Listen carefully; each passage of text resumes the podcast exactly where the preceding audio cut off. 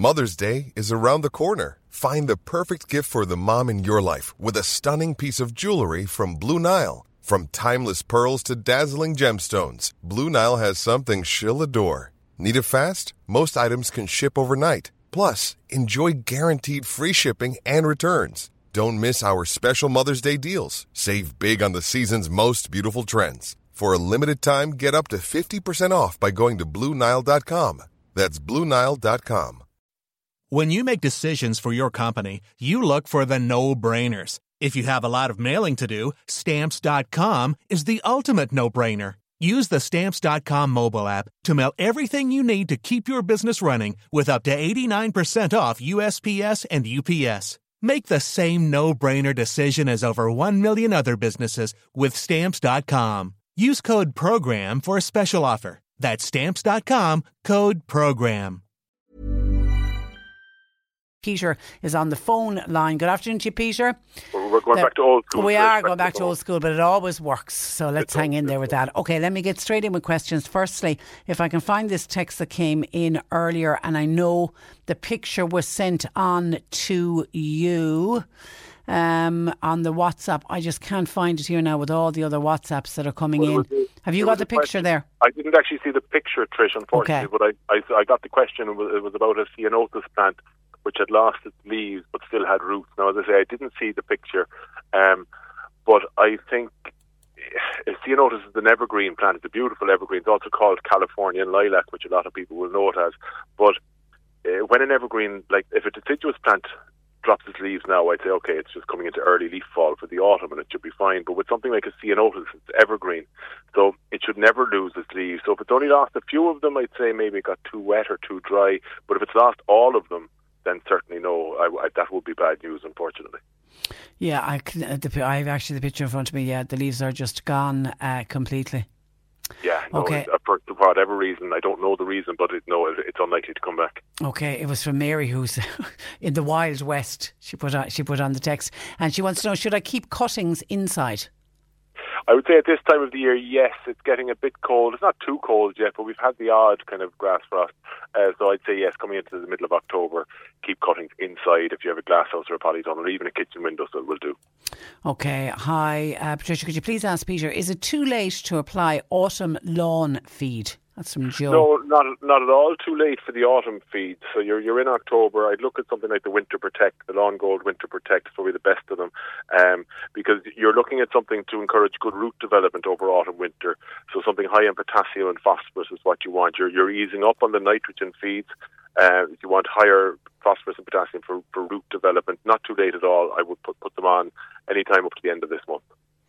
Gat on Twitter is wondering if Peter Dowdall has noticed there an awful lot of leaves have brown spots this year, and silver birch trees have big black patches. It almost looks like a Dalmatian on the trunks. I hadn't. The short answer is I hadn't, uh, particularly not more so than than normal. Um, but that's not to say just because I haven't noticed doesn't mean much. I don't notice a lot of things. Um, brown spots on leaves, uh, as a general rule, is, is caused by uh, things like a, a fungal leaf spot or possibly rust or something like that.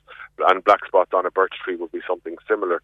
Um, but no, I, I, in short, as I say, I haven't noticed them particularly worse this year. Okay, and probably now that it's been pointed out to you, you will start I'll noticing it. every day, Yeah, Uh, Mick says, question for Peter, please. Can you cut back a privet hedge? It's gone too high. Is now the right or the wrong time to do it? Well, yes, is the short answer. You can. You're you're you're getting to being a bit too late, but you're still okay. Really, October. Um, so you could you could do yes, absolutely. And if you if it, if we did start getting very cold weather and you didn't have the job done, well, then you can leave it alone then till the end of February, and you'd still have plenty of time then. Lucy, uh, while while cleaning out the shed this morning, discovered a bag of daffodil bulbs, but they're from last year. Is it, are they worth planting? The best the best uh, thing to do there is, is to check them with your your your hands. So if the bulb's soft, we're in the middle of, of bulbs here at the moment because I'm selling bulbs online on the IrishGardener.com, and we're just we're up to our neck in daffodil bulbs, tulip bulbs, every kind of bulb. So I can tell you, if the bulb is soft, uh, leave well alone, throw them out into the compost bin. But if they're firm to the touch, so if they're still kind of quite hard, that they should be fine, absolutely. Um, they're anyway soft, leave them go. Now, in terms of bulbs as well, just a general, because it is the time of year, so it is a general piece of advice. Everybody sees, is saying, "Oh, I need to get my bulbs in. I need to get my bulbs in before it goes cold." where actually the the opposite is nearly true, Trish. You really want to drop in temperatures before you plant your bulbs. You want to see the frost. You want to see that winter weather starting uh, before you, you put in. I know bulbs are appearing in supermarkets and garden centres earlier and earlier every year, even from August now you're seeing them. But of course, that's totally the wrong time to be planting them. You really need to wait till October. So it's now onwards is when you want to start planting your bulbs. You need the cold weather so that the bulbs know they're in winter. If you plant them too early, they'll come up too early. So uh, if those daffodils are still firm to the touch from last year, they should be fine. If they're soft, throw them out but I'd still wait a while before I plant the bulbs. Okay. And then you like to stagger the planting, don't you? I do. I love if you if you plant a few, let's say this week and a few next week, and do it over three, four, even up to eight weeks. That that extends the flowering period in the spring, Trish, and it's just lovely in the, in the springtime. Okay, somebody who signs themselves an amateur gardener. Could I ask Peter, please, when to stop using tree ties and stakes. All of my trees were planted about 10 years ago, and there's a variety of different trees. Then, yeah, you can absolutely stop. The most important thing when you're planting any tree, Trish, when you, at the time of planting, is that you get well water, obviously, but for the first couple of years, but also staking. So I often say to people when you see kind of stakes that are nearly put in as, as an afterthought, they're not there for decoration. The reason for for staking it is to stop the root ball rocking in the soil. It's not even to stop the tree snapping above the ground. That's unlikely to happen. But you, the reason you're staking it is to stop movement down low, and that mo- so it's as the roots make start anchoring them the, the tree into the new soil. That's the important period, and that happens over the first two to three years. So uh, after year three, you could certainly remove the stakes. Um, they're there for ten years now. Yeah, definitely you can remove them. Listener says, "Hi, I cut back." I cut down my hydrangea about two weeks ago, and I'm wondering now, was it too soon? Probably say yes. I'm afraid I would normally. Well, it, it might. If the, you know, it's a, it's a difficult one to call. The reason I'm hesitating there, Trish, is because if we don't get any severe frost or snow or ice this winter, then no, it wasn't too soon. But if we do, then it was a bit too soon. The, the reason you'd leave the growth on it uh, and, and and the dead flowers on it over the winter is to just give the plant, give the base or the, the, the base of the plant that kind of blanket of cover, that protection uh, from the frost and snow. Uh, if you cut it back too early, it's, it's completely exposed to the, the winter weather. But look, hydrangeas are tough; they're resilient. I mean, even in the very severe winters we've had over the last ten years, uh, they've been fine. So I wouldn't worry too much.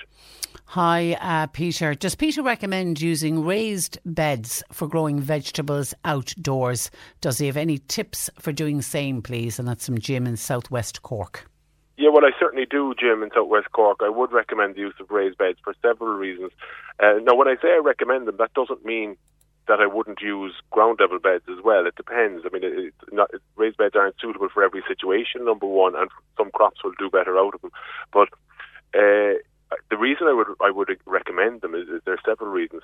Number one, you can kind of create your own environment, your own soil in there. So if you have a limey soil and you want an acidic bed, you can create one in a raised bed because it's totally artificial, if you like, um, and vice versa. If you have an acid soil and you want to create a limey area, also by raising it, you're you're creating, and because you're creating your own soil, you can you can have good drainage. You can create a bed with very good drainage because it's going to drain away. Uh, you're also raising uh, because you're raising it up. You're raising it. they used to believe it was because it was closer to God that the, the veg would do better. And you know what? Who am I to argue, Trish? Who am I to argue? It's either God or the sun or whatever. But plants do tend to to raise do better in raised beds. Um, the other the other reason is they're much easier to work with. So if you're anything like me and the, the hip is beginning to give a bit of trouble, the back is beginning to give a bit of trouble, you're not you're not stooping over as low. So if you can get a raised bed, even you know it doesn't need to be this high, but if you could get it up 40 centimeters to nearly hip height, you know, it's much easier to work at it. A couple of tips would be make it too wide. I wouldn't go any more than four foot in width because then, again, you can't get to the centre of it easily. So reach out your arm and double that so you can get at it from both sides. That should be the maximum width of the bed. Uh, you could also, if you, if you if you want to practice the no dig school of gardening, which is as it sounds, where you don't dig the soil and you let the earthworms and the soil microbes and everything do their work. You just layer different different um, layers of organic matter and organic material uh, on the bed each year, and just or every few months, and just work it up. Um, and that, that's that's another approach to, to growing fruit and vegetables. But the short answer is yes, I would recommend beds. Okay, lots of people seem to be looking at nature. Another listener said they have noticed red berries on the holly bush. Uh, they've been they've noticed them since for the last two weeks, so that was into September. Is that very early? It's a bit early, and that's funny because I had noticed that myself actually a lot, and a lot of the the, the, the hedgerow plants are bearing quite prolifically this year, which is often said to be a you know a, a, forerunner for a harsh winter. I'm not sure if that's going to be the case or not, but certainly I have seen them berry, and it is quite early. But I've also seen the autumn colour has been quite early this year as well, the autumn foliage colour. So I think it's more to do with the climate at the moment as opposed to what's necessarily about to come but I hope anyway. Yeah, yeah, and actually, I've got a holly bush as well in my garden, and but it always seems to have the red berries early. Uh, but it, it does seem to be particularly early uh, this year. And of course, that argument then you, when you want it uh, Christmas, there won't be a berry in sight. It won't, but the birds will be nice and fat. Yeah, that's it. Yeah, leave them to the birds. Christine in Cork, when is the best month to prune roses? Uh, the best month in a short answer is early February. Early February, but realistically, any time kind of between end of November and February would be fine. But I leave mine till early February. Monica in Clonakilty has a Leylandii hedge. Uh, when is the best time to cut it? Is it now, or should she wait until the spring? I would say as well, wait till the spring. It was a bit like the, the privet hedge that somebody asked about earlier. Uh, you could do it now before the end of this month, and it's, it's not too late. They should be fine. But uh, you might be better off, if you don't get it done this month, you might be better off leaving it till mid February. And Derry emailing the programme says, I have a large lawn and with the last two years, it's been infected with a weed called now. This, Derry is calling it self heal. It's a purple flower, very yeah, aggressive. Yeah, yeah. How, how do I, how do I get rid? How how does he get rid of it? And oh he also has a problem with moss. Okay, well, moss. We, we, will deal with moss with the prunella, prunella vulgaris or self heal, which is actually a very valuable herb. Um, you don't get rid of it, you learn to love it. I think it's absolutely gorgeous. Purple flowers, it's really, really lovely. Now I know he's probably switched off the radio because he, he wants the gorgeous green. Lo- yeah, the go- yeah. So uh, I'm afraid I have no magic wand for you except getting out um, and getting it out by hand. Just get out there. I know that's not going to sound practical if the, if the large area, but go out there and get it out by hand, a small hand trowel, and get rid of it. The best. Um, the best prevention, if you like, Trish, for, for weeds in the lawn. There are chemicals out there, but I'm not going to recommend any of them because I, I don't like spraying these nasty weed killers onto the lawn. So, um, the best prevention for weeds, uh, the best way to prevent weeds colonising your lawn, if you like, is healthy lawn, is healthy grass growth. So, uh, and it's also the answer to the second part of the question. The best way to prevent moss growing in the lawn is healthy, healthy grass growth. If you give the lawn the right conditions, the correct pH, which is a slightly alkaline pH, so slightly limey, moss can't grow in that pH. Moss can't tolerate it. But unfortunately, a lot of people use, and a lot of the, the moss killing products are based on sulfate of iron, which creates the opposite. It, it does kill the moss, but it creates, in the longer term, it creates acidic soil. The moss will come back. Right. So what you want to do is create a slightly alkaline growing conditions uh, and with good aeration and good drainage and scarifying maybe once a year, you will have a good, strong, healthy lawn where weeds don't come in or can't come in or certainly come in less. But of course, that, that's that's how you do it very, very briefly. But the downside of that is that that's very, very high maintenance. I much rather a bit low maintenance and, and learn to love the wildflowers and the grass. So mm. it, it, it's kind of a personal one, but realistically, I'm afraid the only way to get out and get, get rid of that self heal is to get out there with a hand trowel. It's like the daisies. I love just learn yeah. to love the daisies. Okay, we'll leave it there, Peter. Have a good week. And you, thanks. We'll chat next week. Thank you for that. That is uh, Peter Dowdall, theirishgardener.com. Here's a cool fact a crocodile can't stick out its tongue. Another cool fact you can get short term health insurance for a month or just under a year in some states. United Healthcare short term insurance plans are designed for people who are between jobs, coming off their parents' plan, or turning a side hustle into a full time gig. Underwritten by Golden Rule Insurance Company, they offer flexible, budget friendly coverage with access to a nationwide network of doctors and hospitals. Get more cool facts about United Healthcare short term plans at uh1.com. Planning for your next trip? Elevate your travel style with Quince. Quince has all the jet setting essentials you'll want for your next getaway, like European linen premium luggage options, buttery soft Italian leather bags, and so much more. And is all priced at 50 to 80% less than similar brands. Plus, Quince only works with factories that use safe and ethical manufacturing practices. Pack your bags with high-quality essentials you'll be wearing for vacations to come with Quince. Go to quince.com/pack for free shipping and 365-day returns.